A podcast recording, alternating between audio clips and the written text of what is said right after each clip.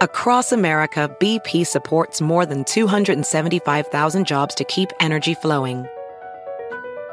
Jobs like building grid scale solar energy in Ohio and producing gas with fewer operational emissions in Texas. It's and, not or. See what doing both means for energy nationwide at bp.com slash investing in America. Welding instructor Alex DeClaire knows firsthand how VR training platforms like ForgeFX can help meet the demand for skilled workers. Anywhere you go look, there's going to be a shortage of welders. VR training can help welding students learn the skills they need to begin and advance in their career. The beauty of virtual reality is it simulates that exact muscle memory that they need. Explore more stories like Alex's at meta.com slash metaverse impact.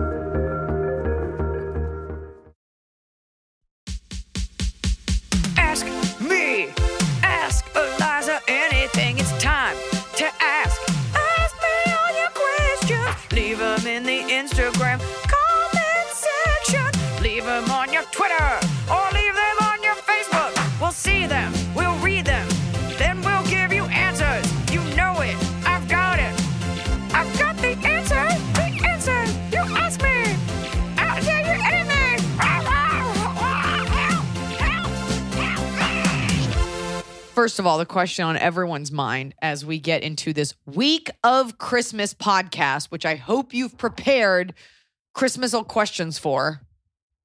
Christmasian, how are you doing Mm, without Gracie? bad Yeah, still. I was thinking about, you know, we prep our top and bottom of the cup. We're very committed to this. And I was thinking, I was like, feels so disingenuous to do something besides her, but also how long can you Yeah. say my dead cat? You know, so it's kind of like But also, it's enough already. Yeah, I mean it, it to an extent. For everyone else, yeah, like people only have so much. I mean, not to say people are being very Yeah. kind, but y- you don't want to wear out that welcome. Right. I mean, you, I mean, I can see it's affecting you. You've clearly let your personal hygiene go. so much different than usual. I will say I am not sleeping because she is not coming up to me at 9:45 and telling me basically like hurting me to bed. So I realized I was like, well, I've been I've been going to bed late, like I haven't been sleeping well, and I realized it's because all my routines are messed up. you're like you just got out of a relationship and you're like, I don't know, I'm just up watching Thor Ragnarok on my Apple Watch. I will admit this to you. I played 10 hours of God of War Ragnarok on Saturday and then my hand hurt because I just didn't I didn't like get up to feed her. I didn't go, you know, it was Emily, you're going to need to commit much more time to that if you want to become a mass shooter. So, you know, really start working them work them thumbs. Uh that's a lot Those and uh I want to get your eyes checked out. It's tough. I get it. Look, let's just talk about how it's the it's one of the best weeks of the year.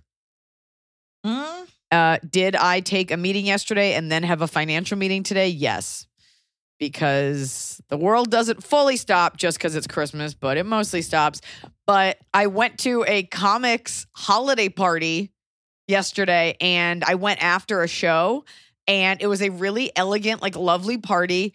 And I, they had a hot chocolate station, which is how I would do it. Like it's the station you dream of. Like there was hot chocolate, there was something else hot. It may have been coffee. And they had crushed candy cane and they had whipped cream. I may have made up the whipped cream and they had sprinkles. And I drank two hot chocolates with a peppermint stick and lots of marshmallows. And I was having the best time. And um, then I wondered why I couldn't go to bed. Well, also something happened, which will be part of my bottom of the cob, which was awful. Um, but I just love it's like the week of the year where we just we're gonna have a little Hanukkah block party. I planned it with two other moms. Thus begins my cycle as a mom who plans parties. And I'm into it. yeah. Going to all the holiday I- parties, trying not to get RSV, just trying to be healthy and go to parties. Loving it. I need to get my next booster next week. I, I heard on a podcast that I listen to uh, Best Friends with Nicole Byer, Sasheer Zamata. She was talking about how she's going to do like uh, a hot drink party, which I think is a really good idea. Like where, you know, it's hot chocolate is like mulled Yeah. wine. Yeah, that's it's what like I'm hot making. cider. And I was like, that's a fun, Here's why- that's a fun theme. Here's why that's a bad idea. Uh, because it ain't that cold in LA. And after like one or two hot drinks, you're like, I need water. This is so gross. That being said, I will be making a spiked mulled cider for my Hanukkah party. But See? you're not going from hot chocolate to mulled cider to mulled wine because then you're just going to puke. Yeah. Also, Christmas gets this reputation for being this very like sweet time of year. But like if you're at a party, you want the proteins. You want your starches, your carbohydrates, you want pigs in a blanket, you want fried things. You're not wanting like I saw I keep I don't know why they keep feeding this to me in my algorithm. A little Debbie Christmas cake dip, which is just mashed up little Debbie like white chocolate Christmas cakes.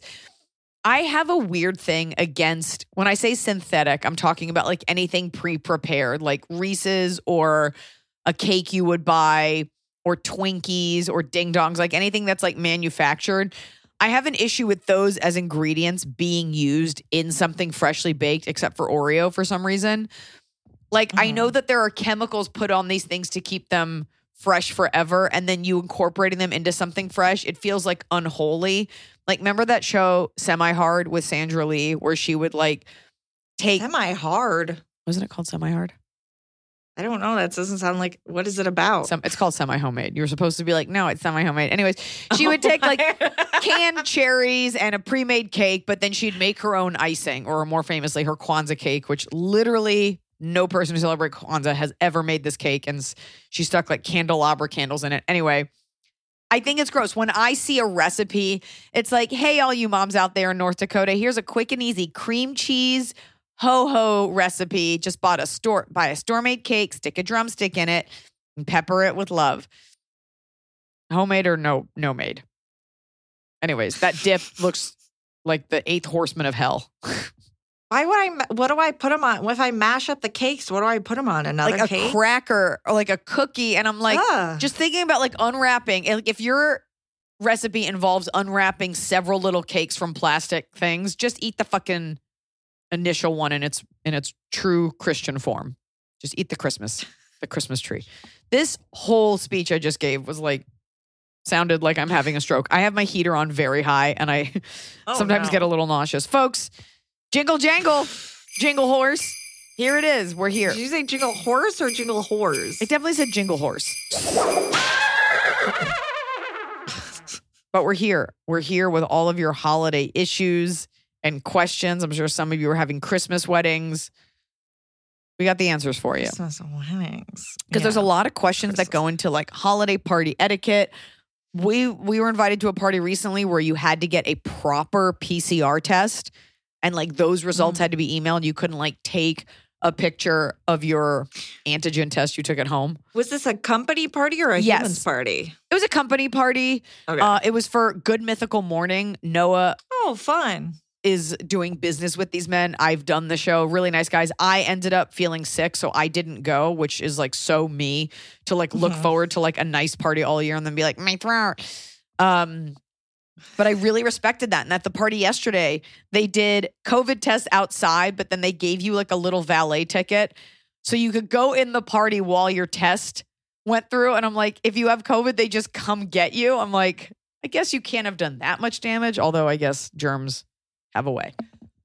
But I'm all for the testing. And for my birthday party that we're going to be talking about later, I'm going to require PCR tests. I am not trying to like live my life just enjoying myself between COVID stints and like rhinovirus stints. So you can Mhm. say it's not real, but I'm not trying to not trying to die. I I told my parents you were going to Iceland for your birthday.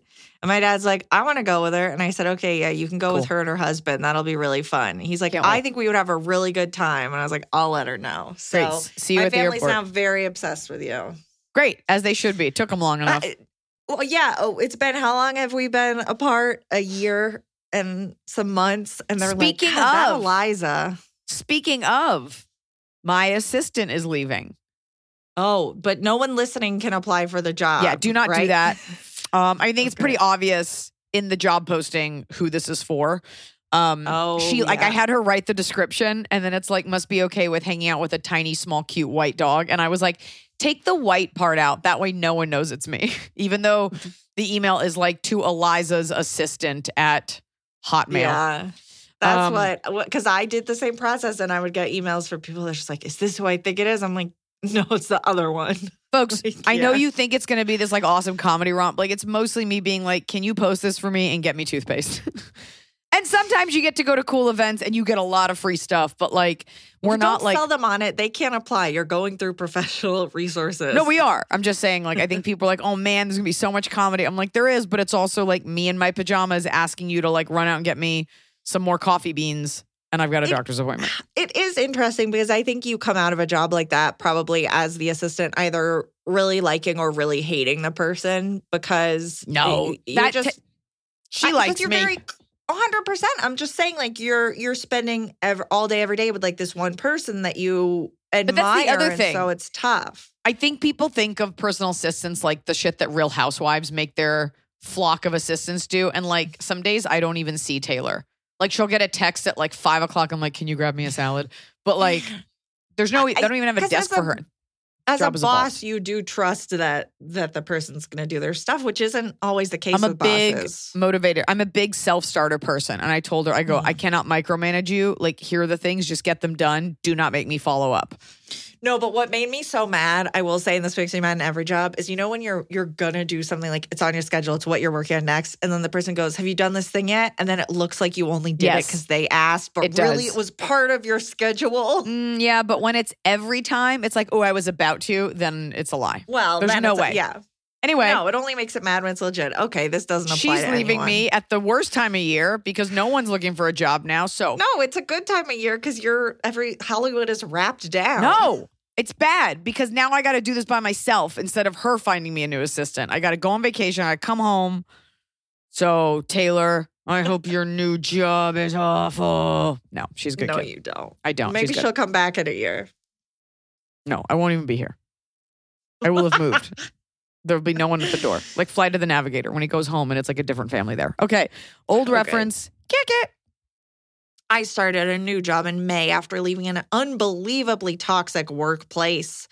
There were a lot of reasons for me to leave, but two people in particular that contributed heavily to the toxicity. One guy, Taylor, let's call him Taylor, is that you? okay. one guy, let's call him Colin, started working after me but got promoted before me mm, despite Colin doing Powell? significantly less. Okay. They spelled it C O L O N. He constantly mansplained things, talked shit about his boss, and would never admit fault for any of his mistakes. The other asshole was this girl we'll call Jill. Jill got the job through a family friend when the company was still new and now is dating one of the senior engineers. She thinks she's superior to everyone due to her seniority and uses it as an excuse to slack off. She forgot she was presenting in our weekly meetings not once, but twice, and simply laughed it off. Anyone else would have had their head cut off. Jill and Colin constantly talk shit about other people and even discuss making a podcast where they would make fun of people's resumes. Cool. Needless to say, they're both garbage people, but I played nice while I was there to avoid being on their bad side. After I left on my last day, I blocked both. I blocked them both on Instagram because we were never friends. I didn't want them seeing what I was up to. I also blocked Colin on LinkedIn because I didn't want to see his further promotions. I was never connected with Jill.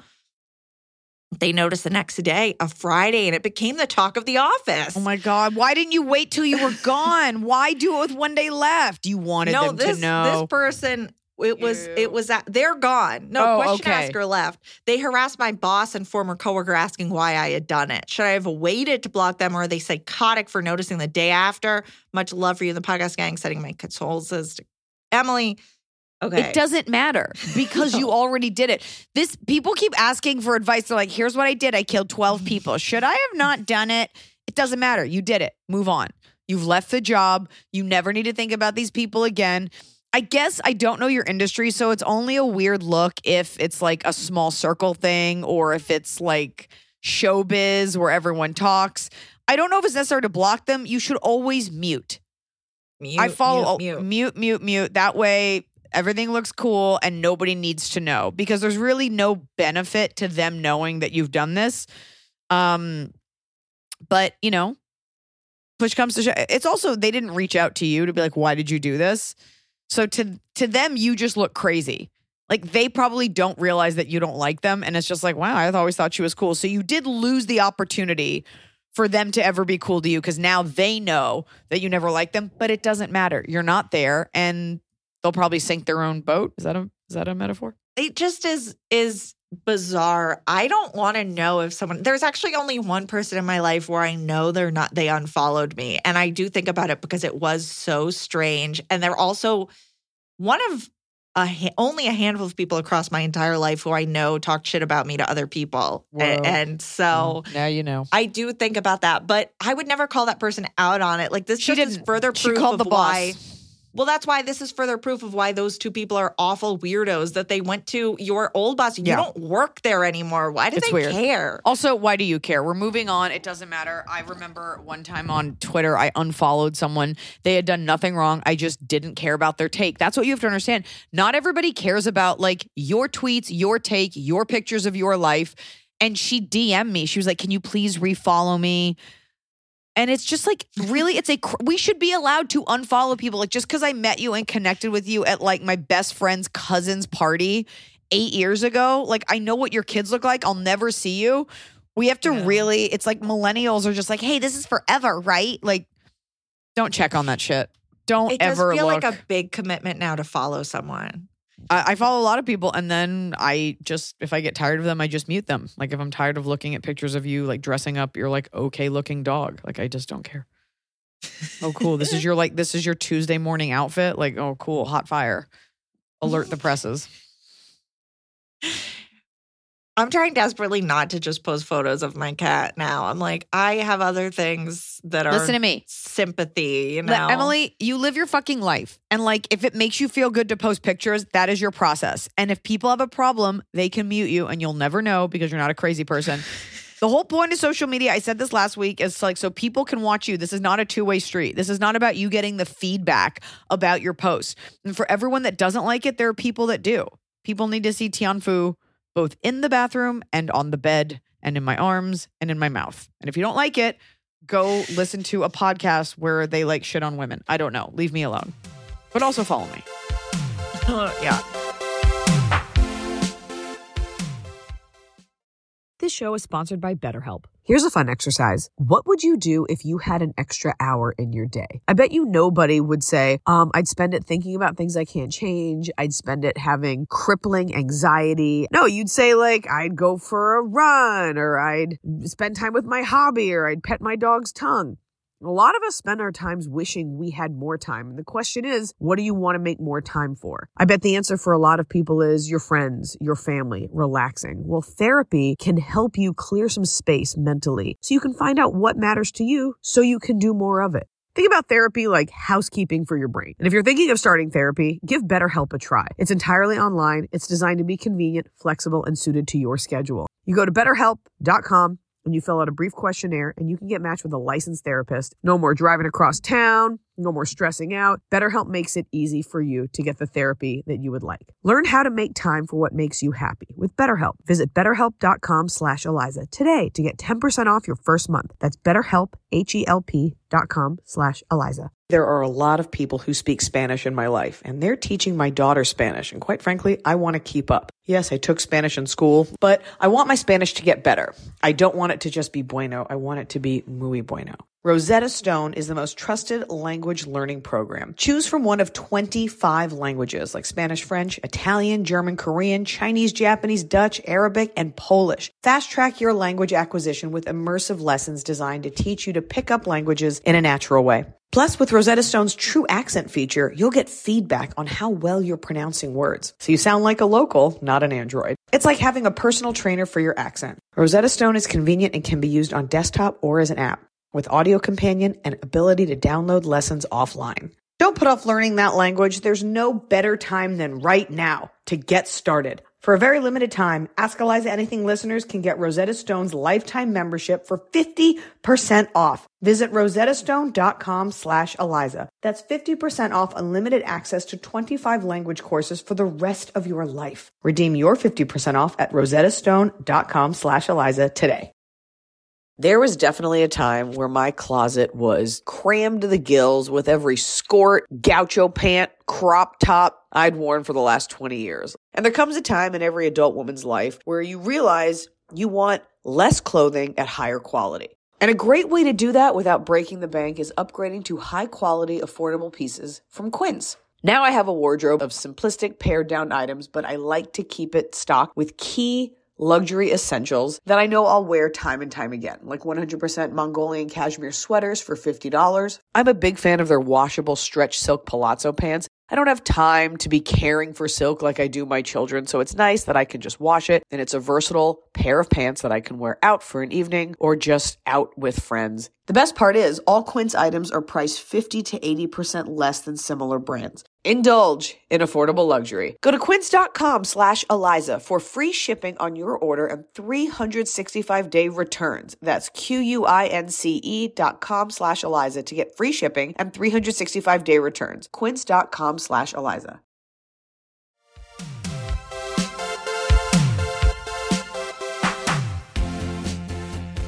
Greetings, favorite podcast gang. I am a longtime listener and promoter of all things Eliza to my circle and beyond. Yes. I finally have a question that I simply cannot answer myself. I, 30, female, am currently on maternity leave from my job as an architect. During the pandemic, my work became remote, and my husband and I moved out of Toronto so we could finally afford a house and start a family. But Yeah. now that the pandemic is over, they want us to come back to work three days a week, making my commute over an hour each mm-hmm. way.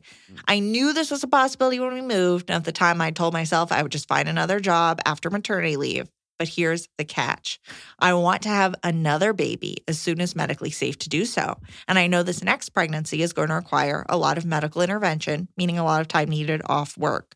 My old job has always been good about personal time off, and they would be understanding of this. While I can't guarantee a new job would give me the time off I would need. Should I stay with my old job and suffer the commute while trying for this next baby? Or should I move on to find a closer job that's better for our lifestyle with our current son and hope for the best? There's no guarantee I'll get pregnant right away, so all the unknowns are what's making me indecisive. Uh, P.S. I'm isoimmunized. that's why the pregnancy will be high risk, requiring bi weekly ultrasounds from the start, likely requiring multiple in utero blood transfusions that require days off work. Jesus. It's a hellish condition that I don't wish on anyone. Jesus. Um, I don't think legally they can like cite you if you do get pregnant and you need that time. I think especially in Canada. So your issue right now is do I want to spend 3 hours, 6 hours actually a week in my car Mm-hmm. going back and forth um because you're afraid you won't get those same benefits elsewhere. I don't know, are you a good architect? Are you like a master architect where or are you just like an underling? Are you confident enough in your skill set that you could go somewhere else? I appreciate that you're wanting to have this baby and you're absolutely right and smart to be like, I don't know how long this will take. Um but I think those multiple weeks commuting might make more for more stress and that's probably not something you need when you're trying to get pregnant. I think be honest with your boss and be like I physically don't think I can do this. I am capable from working from home. Like ask be like I want to continue with this company. Is there a way we can make this work? And if they say no, then I don't think those are the types of conditions that you need. If this does not impact your work and you still get your things in on time and you are of value, then they will see that long-term value. Maybe you can come in once a week, you know? Yeah, I, I, think, think. there's some flexibility, it seems, as companies start to go back to work, where it's like certain people kind of don't follow the rules. Certain people just don't go in. Like, see what you can get away with in terms Yeah. of do I actually have to go to the office? Can you get a, a doctor's note that says you can't go in the office? Can you get, like, you know, anything to get out of it? Never forget, and women need to know this squeaky wheel gets the grease. Like you will not get if you do not ask. And it's going to suck if another woman or another person gets this and you're like, why do they get that? Well, she asked and she had a condition. And it's going to piss some people off, but like you're not worried about them. You're worried about making your money, doing your job well. You never want to be the person that like gets special privilege and doesn't do the job well. And mm-hmm. usually people cannot keep those two straight. And it's like, as long as you are flawless in your execution and you do your work, nobody can touch you. So ask. I bet you haven't asked, and I bet you haven't had that frank conversation. And if they're not willing to make that space, then maybe this isn't the kind of place that you that deserves you. If you're good, or maybe you're just Yeah. like designing Pizza Huts. I don't know. if you can get away with sticking it out there so that you're not kind of joining a new company and starting off on a totally legitimate but probably wrong foot when you immediately are gone all the time, you know, do it. But keep an eye out for jobs. Like casually search. You don't have to hit the grindstone, but always have an eye out because you never know when an opportunity is going to come your way. Last thing I'm going to say is like more and more, especially in a post pan world, like be the architect of your own future. Put out there what you want, the types of things that you want, and just move in that direction. What does Thoreau say? Like, go forward in the direction of your dreams. You want that baby? You start working toward that baby, and everything else fills in. When you have what's the thing where like you've got a jar and you got big rocks and little rocks. You put the big rocks in first, and then the sand fills around it. The little rocks fill around it. People are always like, How do I make time for this? How do I make sure I get these? Just do them, and life finds a way to conform around it. There's no version where you work hard, you have this baby, and you're still traveling six hours a week if you nip this in the bud now. So just start doing it, start asking, start trying to have that baby and things have a way of moving around, much like your internal organs do when you grow a baby. Just go, just ask, just start doing it. And all of a sudden, you will be living that life that you wanted. Hmm. Hello, everyone. I guess this is the part where I say that I'm a 35 year old straight female. First, let me Finally. say thank you. Finally, we get a woman on here. well, this is my first time asking a question. Y'all's advice to other listeners helped me end a friends with benefits situation, and I am so grateful. Second, my question. There's a guy at work, pause for hot Scotty sound effect with girls oohing or something. Hey! Oh, holy moly. Button it up. That I have a bit of a crush on. He and I video chat all the time on Teams. He initiates. We work from home but live in the same town. Recently, he has invited me to grab dinner, and the amount that he calls me during the day at work has significantly increased from maybe once a day to now at least two or three times daily. We work on the same team, so we've lots to discuss, but also seem to have similar upbringings and life experiences as well. My biggest question is relationships at work, yay or nay? I've dated a guy before where we worked together, and when we broke up, people chose sides. But I know for many others, thus po- this podcast included, meeting people at work can work. No pun intended. Thoughts, advice, any insight is appreciated. Thanks so much. You go to dinner. I don't know the job. I don't know the, the environment. I don't know this guy. You can go to dinner, and if he sucks, you can be like, Yeah, we just grabbed dinner. I don't know what he's making a big deal about. There is the version where this is a great guy. There's also the version where you date and break up and you guys are like totally cool. So my advice would be like, do not get wasted and sleep with this person, even though I would totally do that and like tell you I didn't do that. Um, so just go get dinner or grab a coffee or do like a group setting because you don't really know what this guy is like one on one. You know, um, and don't just be dating him just because he's around. So if you are attracted to him and you do like him, go get dinner. Big deal. It's just a job. It's just a job. the fact that you're working from home cuts down a lot of that kind of like don't shit where you eat thing of like it's not like you have to go see him every day. You probably don't need all these Teams calls and you're just doing it because you like talking to each other. If you broke up, you just wouldn't talk to him via video chat every day and it would be fine and you would get your work done. So you're in an environment where it's probably fine. Just do it. You're not shitting where you eat. You would have to then get drunk, break into your office, and have mm. sex there because you you're working mm-hmm. from home. Go get the dinner. Keep it casual. Have an exit plan unless he's awesome, and then you'll just proceed from there. Hopefully, you aren't dating someone who's a monster. And even if you do break up, it's okay. But go get dinner. Don't put your life on hold for some like integrative team building ad agency. I don't know what people do. I have no idea. how people make You don't know what be honest. people's jobs are. I really don't. And it's it's hard because I'm like, just book a different gig. Yeah, yeah. Yeah, most people's paycheck come from one single person that they have to not No. make mad, or one. I mean, one single entity that they have to not make mad. You could just be like, "Buy this this organization. I've got 15 more organizations paying me this year." But that comes down to being indispensable. Like when you are Yeah. undeniably good at your job, you can be like, fine, if you don't give me what I want, I'm going somewhere else because I'm that good. And I have all your passwords. Stan, I do have all their passwords. you have okay, all my passwords. I well probably yeah because you're don't no one hack Eliza. Hi, Eliza, Emily, Hot Scotty, Tianfu, Sierra, Noah, with a special shout out to Hunter, Greg, and Michelle. What? they don't do anything for you. My best friend Michelle, if you listen, she don't even know I have a podcast. Greg's on hiatus and Hunter's with his family somewhere. So fuck all of them. By the way, Okay. I cried over Blanche and Gracie Lou. I've lost three dogs in the past few years. So all I can say is that you are wonderful pet parents. Just hold on to the memories as best you can. Yeah. Long time listener here, so I'll make it short. And this person actually did, which I appreciate, didn't send a, a novel. I left my job at the end of 2021 because of stress and the fact that I wasn't sober. I began a new position after some medical issues shockingly unrelated to drinking, and I managed to stay on for about five months. Then I went to rehab on emergency leave. It was the most horrendous experience, but I came out a better, sober man and don't regret it. My home life is better by 1000%, and my husband and I have never been happier. I went back to work at the same place, oh. amazing company, wonderfully compassionate, but I've been met with trepidation as to performance. I've been exceeding expectations and goals with my managers, but there's definitely an air of distrust. Only a select few people know why I left, and I've had about five months back.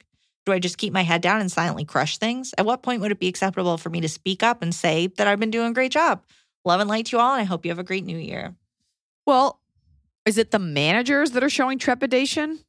I assume the, the are they the people only ones that know? Or the managers? Yeah, so only a few people know. So I would assume those people. I actually I think it's always good to get like I do believe in like head down, just keep working because proof is in the pudding. But if you are saying you've already proven that, I think for your own peace of mind and it I, because I'm a big believer in like let's just get this out in the open. Since you have the track record, it would be different if you hadn't been doing well and you're like, just so you guys know, you can trust me. But you've been doing well, so you say. Mm-hmm. I I also would like contextualize that trepidation. Like, is it in your head?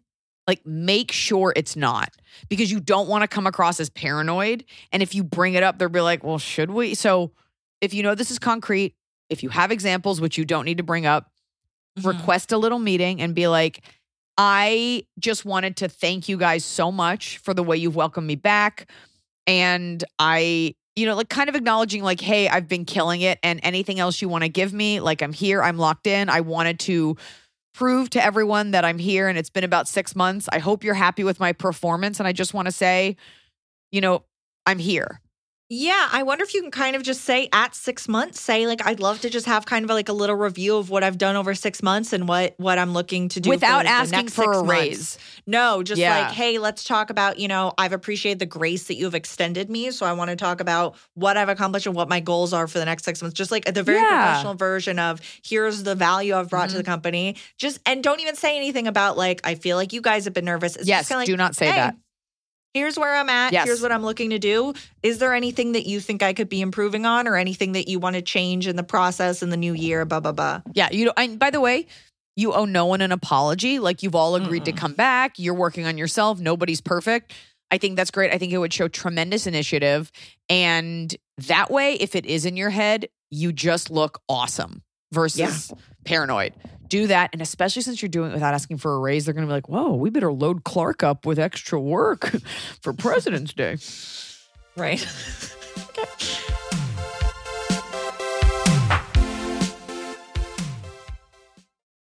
Safe to say, everybody loves bread, but everybody doesn't eat bread as often as they would like to because of bread guilt, right? Health concerns, carb fear mongering. I mean, if we could, we would eat toast sandwiches made of toast, nice layer of sandwich bread on the top, toast in the middle, and wash it down with a nice glass of bread. Hero Bread makes those same delicious favorites free of consequences or compromises. You should feel good when you eat bread. Hero Bread has 0 to 1 grams of net carbs, 0 grams of sugar, and it's high in fiber, which is what you want. Hero Bread is delicious and flavorful, and it's soft and it's fluffy, so it puts you right back there, you know, years ago, eating your favorite sandwich before we were afraid of wheat. And they have something for everyone. They have sliced bread loaves, they have buns, they have tortillas. Don't give up on being a breadhead. Hero Bread is offering 10% off your order. Go to hero.co and use code ELIZA at checkout. That's ELIZA at H E R O dot C O. Hurry and get 10% off your order when you use ELIZA at H E R O dot C O. It's hard to take care of your hair when there's quite frankly too many options. Of course, you're skeptical. Everything promises to give you all the answers you ever wanted that genetics couldn't give you. But when Prose says custom, they actually mean it. It's no gimmick. Your formula couldn't exist without you. Every bottle of Prose custom hair and skincare is made to order and personalized with a unique blend of naturally powerful and proven effective ingredients to meet your needs. Their in depth consultation analyzes over 80 factors for a complete view of your life and beauty goals. I love that Prose goes in depth. I mean, they ask me my zip code to understand how the water in my area affects my hair. Try it for yourself and get your healthiest hair in 30 days or your money back. Prose is so confident that you'll love the results that they're offering my listeners an exclusive trial offer so you can see the difference custom care can make. 50% off your first subscription order at prose.com slash askeliza. That's P-R-O-S-E dot com slash askeliza for your free consultation and 50% off your one-of-a-kind formulas. Prose.com slash ask Eliza.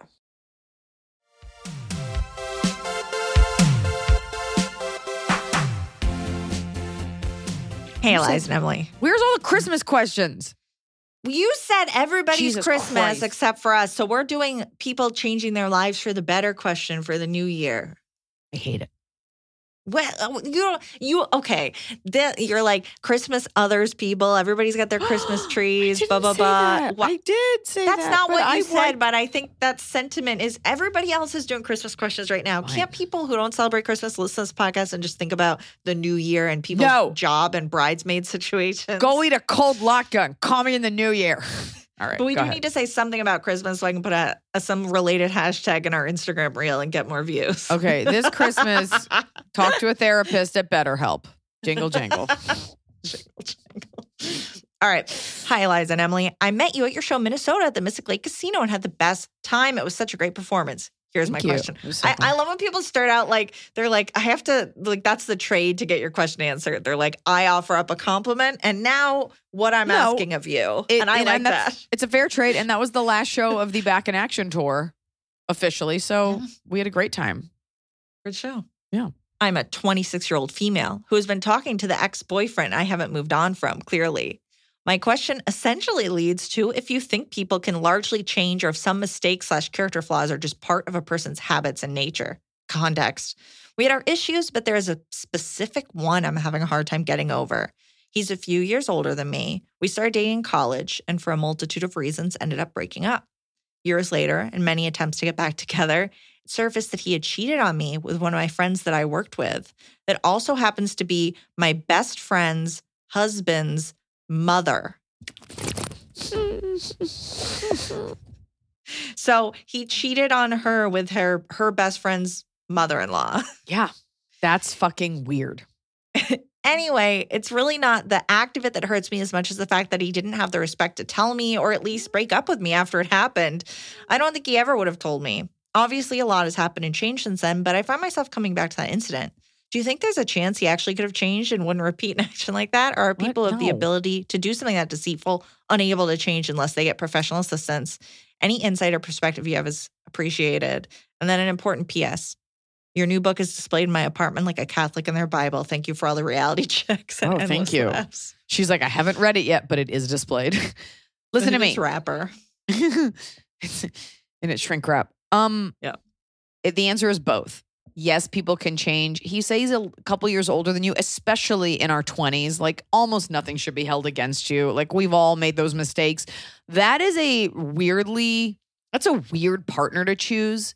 That's not like I met a girl while I was on vacation.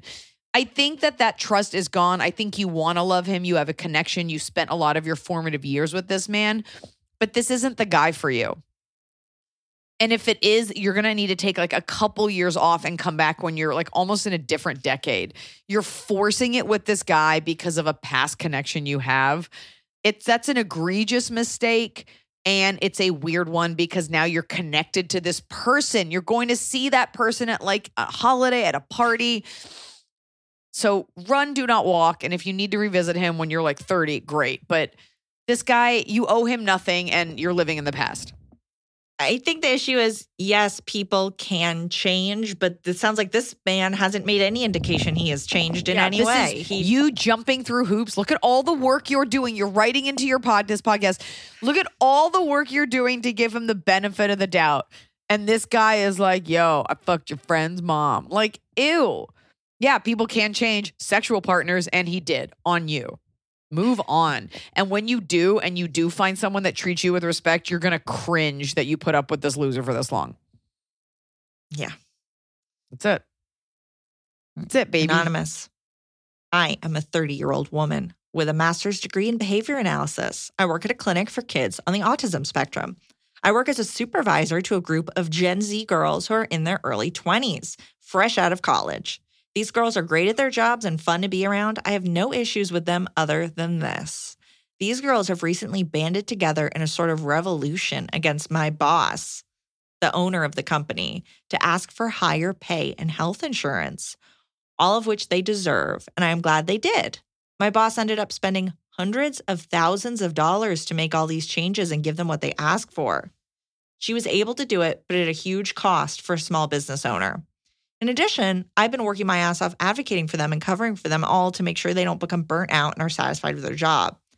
However, all of this is seemingly going without any thanks, and now they keep approaching me with more things they want to demand, implementing spring break, half days on Fridays, etc.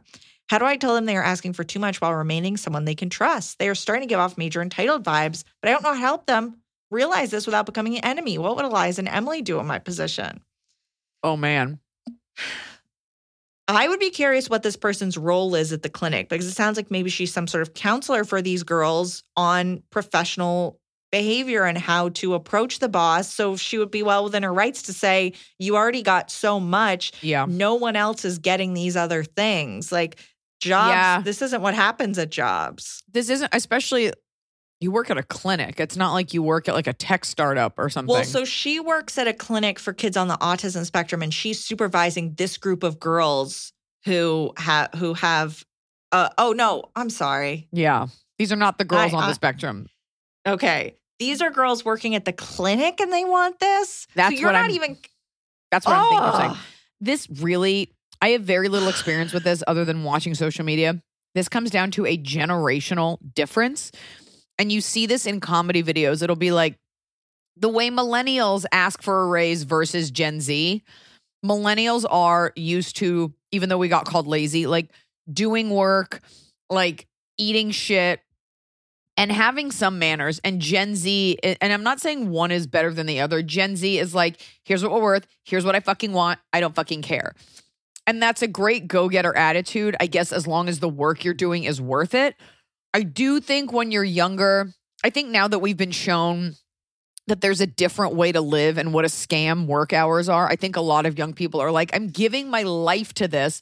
You should have benefits. You should be able to live and you should get some time off. And so I think a recalibration of the way we see these things. And look, they're asking for these things and they're getting them.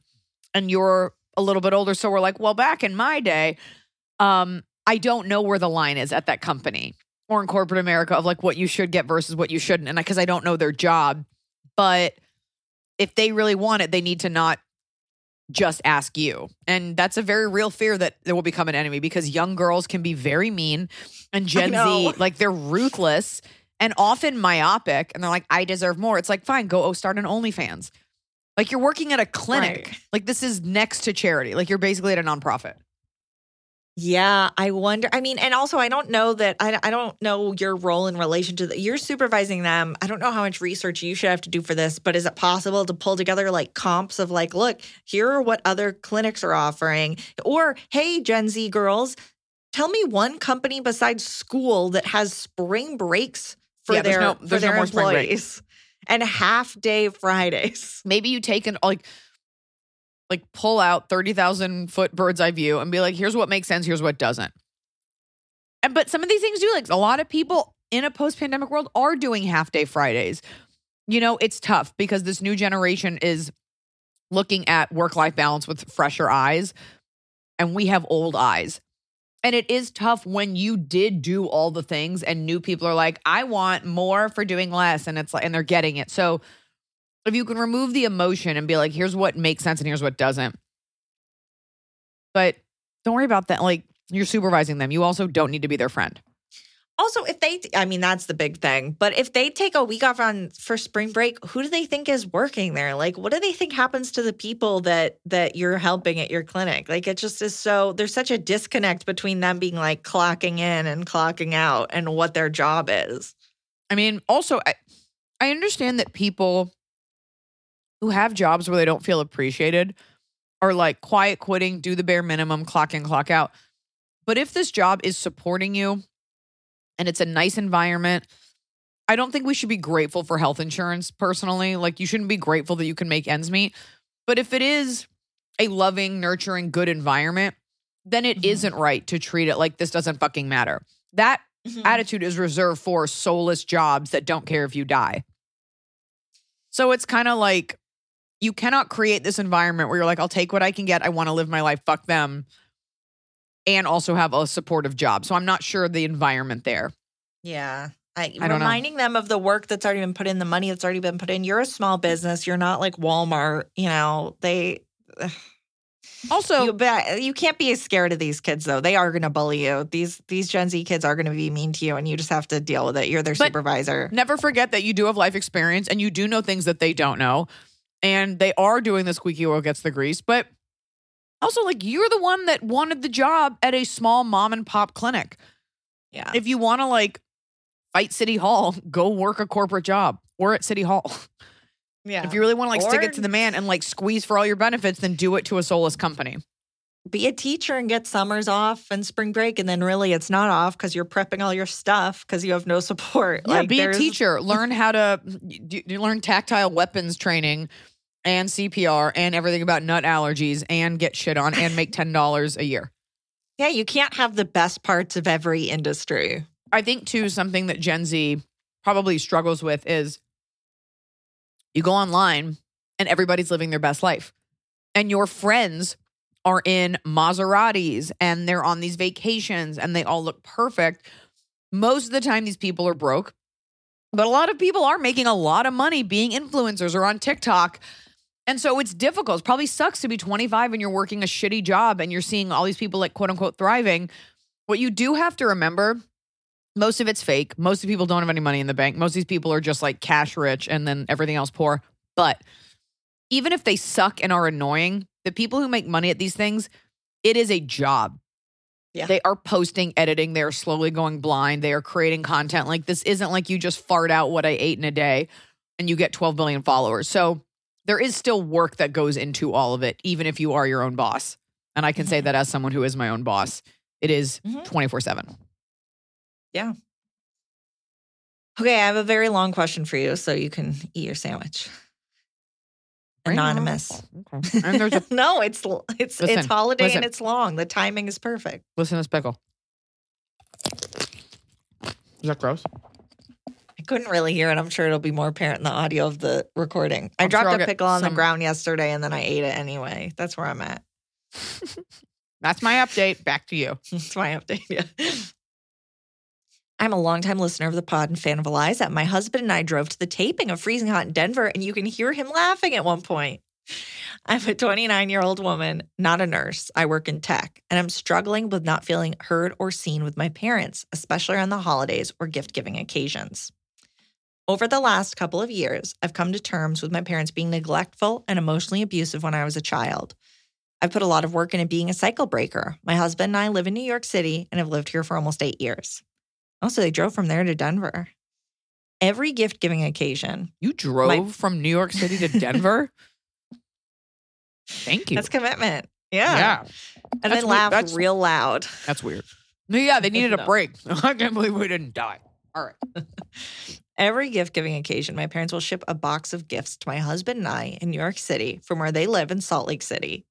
Every time, without fail, the box is filled with mass produced garbage that we do not want. The shipping is more expensive than the sum of the items inside. We are very explicit when they ask us what we want, and they disregard our requests and send garbage. This year, I was laid off from my job and had to rely on savings, my husband's income, and severance for a few months. I have a new job, but we're still getting our footing back financially. My mom asked what we wanted for Christmas. Christmas? Christmas? I told her that we desperately need gift cards for groceries or essentials to places like Trader Joe's or Target. I have a side gig as a professional artist and gave her the additional idea for a gift card to an art supply store to restock from the heavy amount of work I produced between jobs.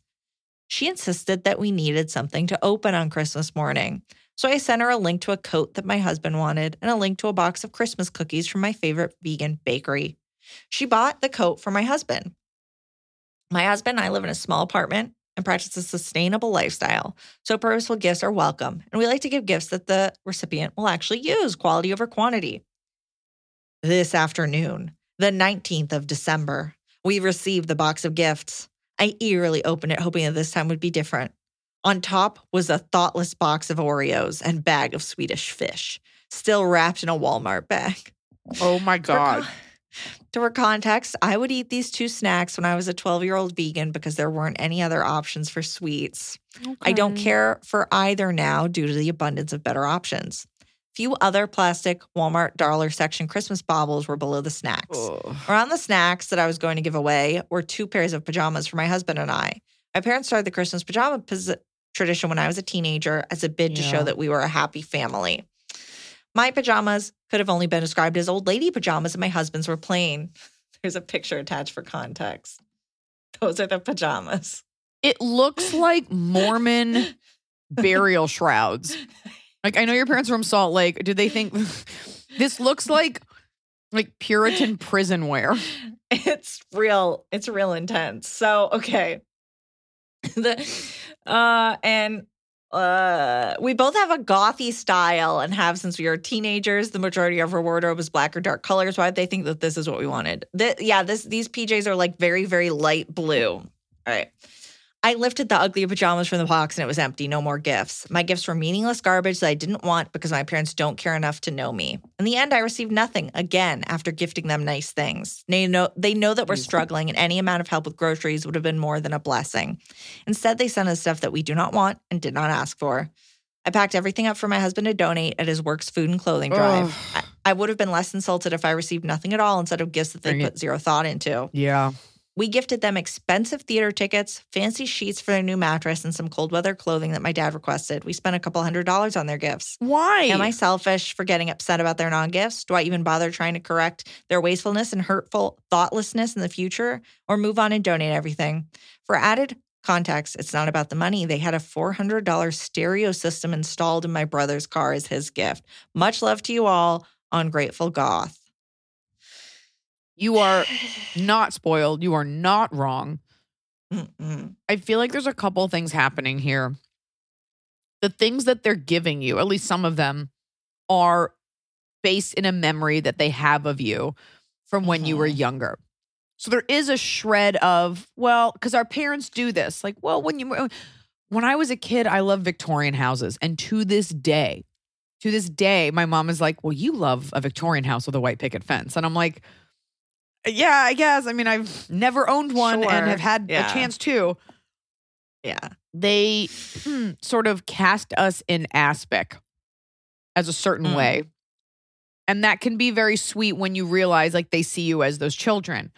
But this is hurtful because they're not acknowledging any part of who you are. The vegan thing as a kid, I get, but and and I I can get like look, your parents live in like Salt Lake City. I get that they're not like up to date on like what's vegan and tasty and cool, and they might think it's a joke. But the fact that you went out of your way several times to be like, we could use a trader like very simple things, and they ignored it, I think you are well within your right to be frustrated because you're right. It isn't about the money, it's hurtful. What's hurting is that they didn't see you. Like, had your mom made you homemade vegan cookies, you know, or something that showed, like, hey, we're, seeing that you're struggling. But it feels cold like or or the or the this is the best that they can do. But i think you feel like you're being a little bit punished for being this like gothic vegan daughter that like moved to new york city. I bet they don't feel connected to you. I think it's worth saying this was extreme like point blank this was incredibly hurtful. And don't be emotional about it. And get them on the phone and just be like i i told you what i'm going through and you guys didn't you don't seem to care why would you ask her like why would you send these pajamas Yeah, before she said they spent four hundred dollars on the car stereo, which is really the the wrench in this for me. I was thinking, well, maybe they could only spend ten bucks, and they spent ten bucks at the dollar store rather than give you a ten dollar Trader Joe's gift card because they think that looks however it looks. But the four hundred dollar stereo for your brother is like, imagine if they had given this question asker four hundred dollar Trader Joe's gift card, what that would have meant to them. Like it's such it's You're so like, odd. $400 stereo is not a nice stereo Well, yeah, I mean, also, did they buy it off a man in a white van? But I wonder, did the brother love stereo equipment when he was a kid? So that's still the thing they're stuck in with him. And they just, they're like, he's stereo Yeah. equipment, she's vegan. I that's all they get know. that and again like part of it is like your parents see you a certain way and all kids struggle with that and and I know that feeling where you're like I would have had rather had no gift cuz now rather than me not caring I'm upset because you're demonstrating how little you care. So you're within your rights, but I also think you should say something because at least then you will be heard. And you can say this isn't about the money, but like we took the time to give you thoughtful things. And you gave me something like in a Walmart bag like, it's okay if you don't understand sustainability, but like, why would you send this? It feels like you were, like, you don't take me seriously. Like, you don't love It's me. odd. It's very strange. And I and in the context of this question asker basically saying that she realized she was not in a good like household growing up, I wonder if it's that um golden child syndrome of Yes. of the other kid That's what I'm saying. everything. You're this like vegan, gothic, non Utahian. Mm. And so they kind of don't know what to do. And it's frustrating because you're like, we don't have to be the same. I'm telling you. Like, you didn't ask Yeah. for anything weird. You asked for like grocery. And I, it's But sweet. they bought mom- the coat. they got the coat for the husband. Does it Now- come down to them not liking gift cards? Like if you said, Maybe, hey, but wait. I don't know how much that coat was. Like, let's say the coat was two hundred dollars. Like, that's a like that could be, you know. So they might think, okay, we got him the coat. You're the, we sent you this thing. I think your parents are just misguided. I don't have any experience with like people with like a Mhm. mental disorder, and you're saying that Mhm. this is not abusive, but you know, you grew up in like this odd house, and I would have been totally out except for the fact that your mom's like, I wanted you to have something to open. So there is a shred of love there. Like someone who fully doesn't like their kid wouldn't care if you had something to open. there's and I'm logic. sure the thought was like, we were at Walmart. I saw these pajama. Like I just, it's faulty logic. There is something in there. So I think it's worth saying to her, this was just really hurtful. Like I really put thought into my gifts and this just felt like I was an afterthought. Mm-hmm. Because it says you grabbed it all at Walmart. It's tough Yeah. because she's making, had she sent nothing, now she's making you feel bad about this gift because it's, you'd rather have no thought than thoughtless. Well, yeah, it's like, why did you ask me what I wanted if you're just giving me Yeah, say that. stuff? Why did you even ask me what I wanted? Yeah. Yeah, but it is this is the kind of thing where it's tough because you feel like ungrateful. Even No, though you are totally within your right. No, you shouldn't. Yeah. You shouldn't. And here you are, like without a job, scrimping and saving, living the sustainable life, which somehow has been put on us as like everyday consumers. Like we should be using wax, wax reusable paper. Meanwhile, we're dumping poison in our oceans, and your parents spent all this money to send you a bag of garbage. It's odd. It's Yeah. hurtful. It's hurt. You're hurt, and I think you're within your right to express that. Yeah. I'm sorry. All right. I have a Christmas question for you. Fucking bring Hey, gang. Love the pod. Thank y'all for always giving me a laugh the mornings before I go brave the wild, AKA be a teacher in Texas. Woof. Just kids Some- giving birth, guns going off, mm-hmm. people mispronouncing words like Ren, Ran, left and right. Some right. context for my question. I'm a 27 year old female, and I've been seeing a man, 29 male, who's a father of a precious toddler. Mm. He's super sweet, and we're having a good time getting to know each other, although it has been a little tough on me, as I've never dated a man with a child before. And not only is he very involved, he has a job that requires him to travel often. He's in pharmaceutical sales. It's still early, and I'm keeping an open mind about this experience.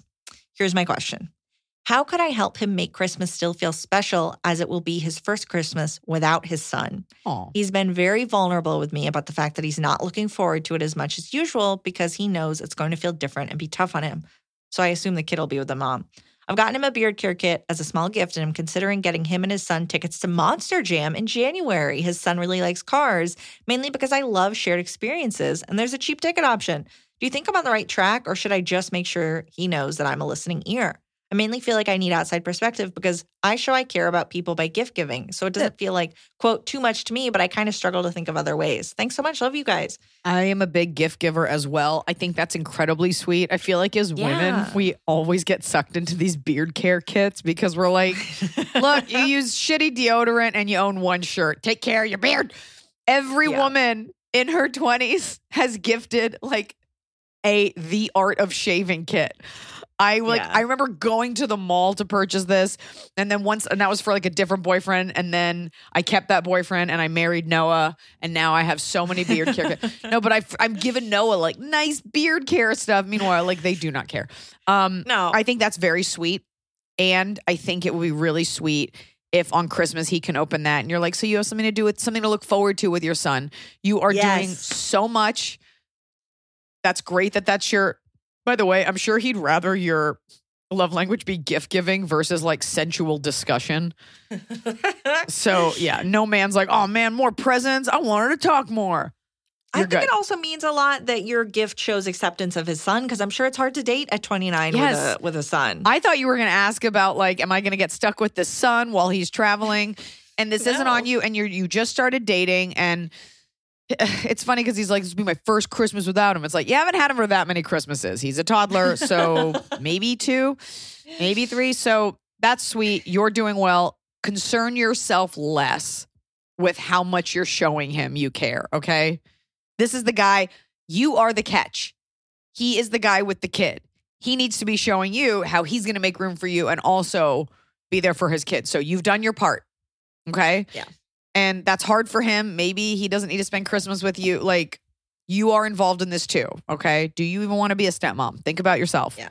You you've done perfectly. Bravo. Good work. The art of shaving. Shame. Top of the cup. It's the top of the cob. We're doing it right every day. You just take a bite, top of the cob. Oh, oh God. Okay. I'm just gonna get this out of the way. My bottom of the cob is this interaction. Oh no. I was at an event and I have to like unburden myself of this because I have to talk through this because I felt I felt really bad about this. An event and I see a woman that I recognize from a lifetime ago. There's two women standing there. So I go up to the one woman, we'll call her A, and then there's another woman named B. And I'm like, "Hey, like, hey, how are you?" And I made the mistake of turning to B and not saying, nice to see you again, which is what you always have to do. Because if you don't and you say, nice to meet you, you leave yourself open to, yeah. B Oh, it's so tough. looks at me and goes, it's, and she says her name. And then, of course, I recognize the name, kind of not really the face. And I go, oh, oh, sorry. Like, hey, you look great. She goes, I go, so sorry. She goes, you didn't remember me last time. She's, she goes, you've actually done this to me a couple of times. oh no. And uh, in the moment, I'm processing several things. The first of which being that I felt embarrassed, Yeah. but also for my own PTSD. Like, it's normally it's not a woman, but like male comics that are like, I can't believe you don't remember me. And I'm like, do you know how many shows I do? I do at least four shows a week. And I've been doing comedy for almost 20 years. And we're talking just local shows. And we're saying at least. And these are not shows where I sit and I talk to everyone. You're in a green room, you're out of it. And it always bothers me this like weird standard when you meet someone, like you don't know what you mean to them and what they wanted from that interaction. And I'm I'm disgusted at how comics will be like, I can't believe you don't remember me. I would never say that. Ever. In fact, I saw a neighbor of mine. I've had dinner at their house. And I went up and I was like, hey, Rami, it's Eliza. And he was like, yeah, I know who you are. I always reintroduce myself because you give that person the chance to be like, of course I know who you are. Like I got invited to perform at Jon Stewart Stand Up for Heroes. And when I saw him after my set, I was like, hey, it's Eliza. He's like, I just saw, you know? And in that moment, I realized she was, she said that to me because it means something to her that I would remember her. Hmm. And so there's like a power in that. So clearly I've hurt her feelings, which of course is never my intention. And for all the shit that I get, like I don't think I've ever like gone out of my way to be mean to someone. Yeah, So now- pretending to not remember someone. I genuinely don't. And which makes her feel even worse, but So I'm sitting there and now I'm like cold sweating, having like an out of body experience talking with A, half listening, but really thinking about this. And B did not leave. She just kind of stood there. And I stop my oh. conversation. I turn to her. I go, Hey, I'm, by the way, clearly this like has upset you. I, I just, I'm, I want, I, I apologize. I'm sorry. Like trying to have a human moment. And then I Yeah, said, what else? What else could they want? and then she goes, You saw me at a party at the comedy store and you asked me if I work there. She remembers that this happened. And what she doesn't understand is that I make candy every year for the employees of the comedy oh, store and of the improv. And there is a rotating cast of security, door guys, and waitresses. And out of uniform, it's difficult to know who's who because keep in mind, you don't see these waitresses in the light. You see people in the dark. I come in, I do my set, I leave. And the waitresses that I recognize have been there for years. So when I ask, and I ask a lot of comics who I don't know, do you work here? I'm not saying it, do you work here? I need a drink. I'm saying, do you work here so I can give you candy? But Let- th- right. but she doesn't know any of that. And so she remembered that as this time that I thought of her as like a waitress, not a comic. And that hurt her feelings. But of course, my side doesn't matter because when you're the more successful or famous, you're just a monster. But I remembered that interaction because, like, here I am, like half in the light, like on a vo- having a vodka, like just trying to hand out candy and be nice. And so I just what I should so I was just like it makes you feel better. I forget a lot of people's names, you know? And she kind of like wasn't letting me off the hook because I've clearly hurt her feelings. Yeah. It wrecked the rest of my night. Yeah. I was leaving I'm anyway. Stressed out. And I'd had like two hot chocolates. So I was like, I had like a lot of sugar. And I went home and I just like had to like talk myself through this. I'm like, I didn't really do anything wrong. And I'm like, I couldn't believe the balls. Like, you're like, I'm just going to make you feel uncomfortable. Like, as if, like, wow, Yeah. you really got me. So it went from me being like, let me create some space. Hey, I'm really sorry. And to not extend back, like, hey, it's cool. And I do that to people. I'm always like, hey, you probably don't remember. So it, I, I guess what I the take away. thing. Yes. No, I guess what I take away from it is like you never know what your, I guess, approval means to people. And I don't take it lightly. And I just feel, and maybe other people feel like this, I feel so harshly judged if and when I do fuck up. And I have to be honest, I left that party and I was like, this is why I don't go to a lot of things because I'm so sensitive. And when you bring vulnerability and kindness and authenticity to things and you try to like own your shit, nobody wants to hear it. Like, I'm not saving the world, but like, it doesn't matter how many comedians you create opportunities for or people that you help or things that you do. It seems to be that like all you're ever like really dinged for is when you fuck up a little bit. And it just, it's a choice to not totally withdraw. And if there's a reason as you get more successful, people have smaller circles. Like I can't le- leave myself open. I have to be honest, at that same party, another girl came up to me who's a comic and she was like, I read your book. I'm a mom too. And like, I'd never met her. Like, I'm just constantly trying to be the best version of myself. And like, it has to be okay that you fall short of it. And I think it hurt because I was trying to, in that moment, be like, I am so sorry. Like, I did not mean to make you feel that way, which is a fuck ton more than most people in Hollywood or in this world will ever give you. And she was just like, it clearly has bothered her forever. And what I should have said to her was, I'm sorry, have we ever had a meaningful exchange? No, seriously. Have we ever Yeah. talked about something other than good set? Have I ever seen you for anything other than for a second in the back of room? Because I promise you, you're not on 99% of the shows that I do. And the last time I saw you, that exchange was maybe three years ago. Well, okay, there are a few additional factors here as someone from the outside who worked in a comedy club. Number one, uh all the waitresses, they only hire like a hot girls, so she shouldn't be mad.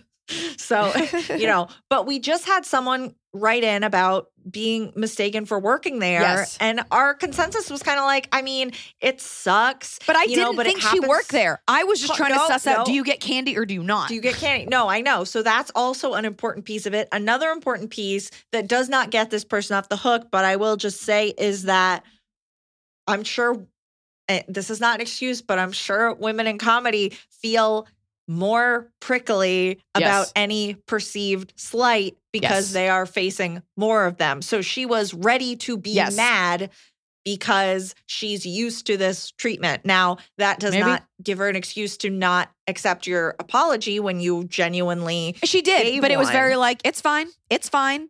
Like it was Right. very like, I'm still gonna make you feel uncomfortable because of what you did to me. And it's like, look, you're entitled to that. Yeah. I can only control how I feel, but I do feel like truthfully, I wanted to say, have we ever had a meaningful conversation? No. The candy thing is just you you in a rush because you go to the comedy Yes. clubs, you go to two comedy clubs, you have like stacks of candy you made all day you spent making it. You're just like, uh, do you get candy? Do you get candy? Do you get candy? Like, and if it's any of the faces you don't see all the time, Yeah. you're gonna be like, do you like you, what if you hadn't asked her and she had worked there and then she, hadn't didn't get any candy. Then what? And so, you know, I don't, I'm not going to say this person's name, and I doubt anyone will figure this out. And I'm sure if she ever listens, what will be the takeaway is that, like, I'm awful. So I do feel bad. I never want someone to feel bad, but like, we're all doing our absolute best. And also, like, I meet, and this isn't like, oh, I'm so cool. Like, I'll get fans that are like, I met you in Denver. Do you remember? And it's like, I, I just, also, you like, remember some things, but your brain only has so much space. also, I had a baby. So, like, your mind is extra mush. Yeah. And I'm not even, I wasn't even offering excuses. Like in the moment, I was like, I'm really sorry. But what I should have said was, have we ever seriously had a meaningful interaction? No. The answer is no, because we don't actually know each other. And you want me to validate you. And I don't look to, I don't look for other people's validation like that. Like when I see Jerry Seinfeld or Kevin Hart, I always say my name again. And they're always like, yeah, of course. I always give the person the chance to at least say something versus like, how dare you? Fuck Some it. people are also very good at a fake recognition. There is one comedian I'm thinking of in particular who was always so, so lovely to me. And then I saw her do it to someone else in the exact same way, the exact same intonation, the exact same. And I was like, oh, she's just very good. And she might be a fine person, but she's very, very good at This is why Hollywood on gets, that air of friendly. Hollywood gets the reputation for people being fake because if you show Yeah. any degree of being a fucking flawed human, people who are not as successful as you will eat you alive. Yeah. I, I thought for sure alive. this person knew my name, that she remembered me. And then someone else clocked it and was like, no, she does that to everybody. I was like, oh my God, I felt so seen. Yeah. So good on her. Uh, my my bottom is I'm avoiding my neighbors who I had just met a couple months ago. Um, they're like my age. They're like cool. They have a cat, but we talk too much about cat stuff. And so now I don't want to run into them and have them be like, how's your cat? And I'm like, she's dead. So I'm just, every time I see them outside, I go back inside. So That's a weird it's my bottom. All right. Well, hopefully work through that. My top of the cob is for my 40th birthday. I am going to Iceland, but I've Mhm. also decided to have a real birthday party, and it's going to be a rave. And Haven't you already done that? no, Emily, I haven't. It was the vibe of my special, but that's like a little different. I'm gonna get like a- Goth. yeah, we did a goth birthday, which was dope. Okay. I'm gonna get a warehouse. And so the party planner came yesterday to like talk about it. And in my head, we were talking about like EDM music. Darude's Sandstorm was playing, and that's the song that's like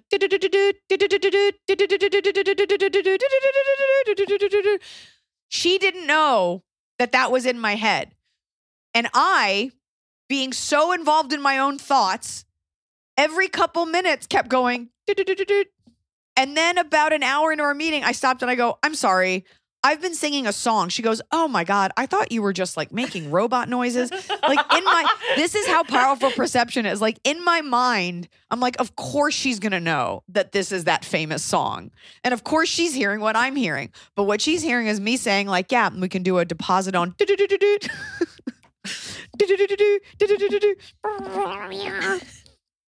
Anyways, top of the cob is going to be I'm going to force myself to have a birthday.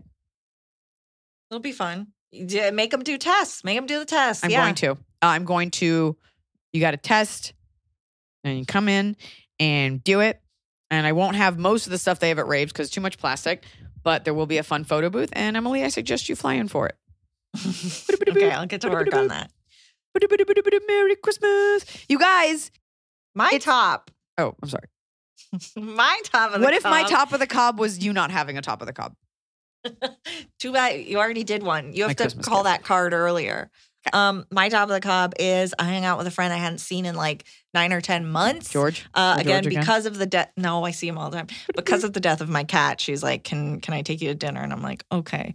Um, and it was nice to hang out with someone I hadn't seen in months, and it felt Yeah. like I had just been talking to them. So you know that kind of friendship where it's like you can just hang. Like it's totally it's the same as if we had talked every day. It was That's nice. funny you say that because the top of my cob was almost going to be like low maintenance friends where you just click back in and it's easy, which is like the only kind of friend I want. Mhm. Um, folks, it is the the Wednesday before Christmas. I hope that you guys have a really sugar-filled, warm, low-key, lovely holiday. I will be spending my Christmas Eve with our half Jewish, with Noah's half Jewish family, half not even Christian, just half not Jewish. Small Christmas Eve, and then we'll be going to his mother's for Christmas Day. Whatever they want to do, we do. Because I'm just down, I'm just there for the free shrimp. Merry Christmas. shrimp. Happy Hanukkah. Happy holidays. Glory be to the winter gods. A festive Yule. Happy Kwanzaa. And all the other holidays that we have put in the month of December, which probably didn't even exist at the inception of those holidays. I hope you all, I just want you all to know that we really love doing this podcast. Of course, I always want you to leave a nice review, like, subscribe, and share it with people. But I have so much fun doing this. And They're, they're hearing from us again before 2023. We have another episode this year. I was just having a nice Christmas toast. But you know what? okay. Fuck everyone. I'm out of here.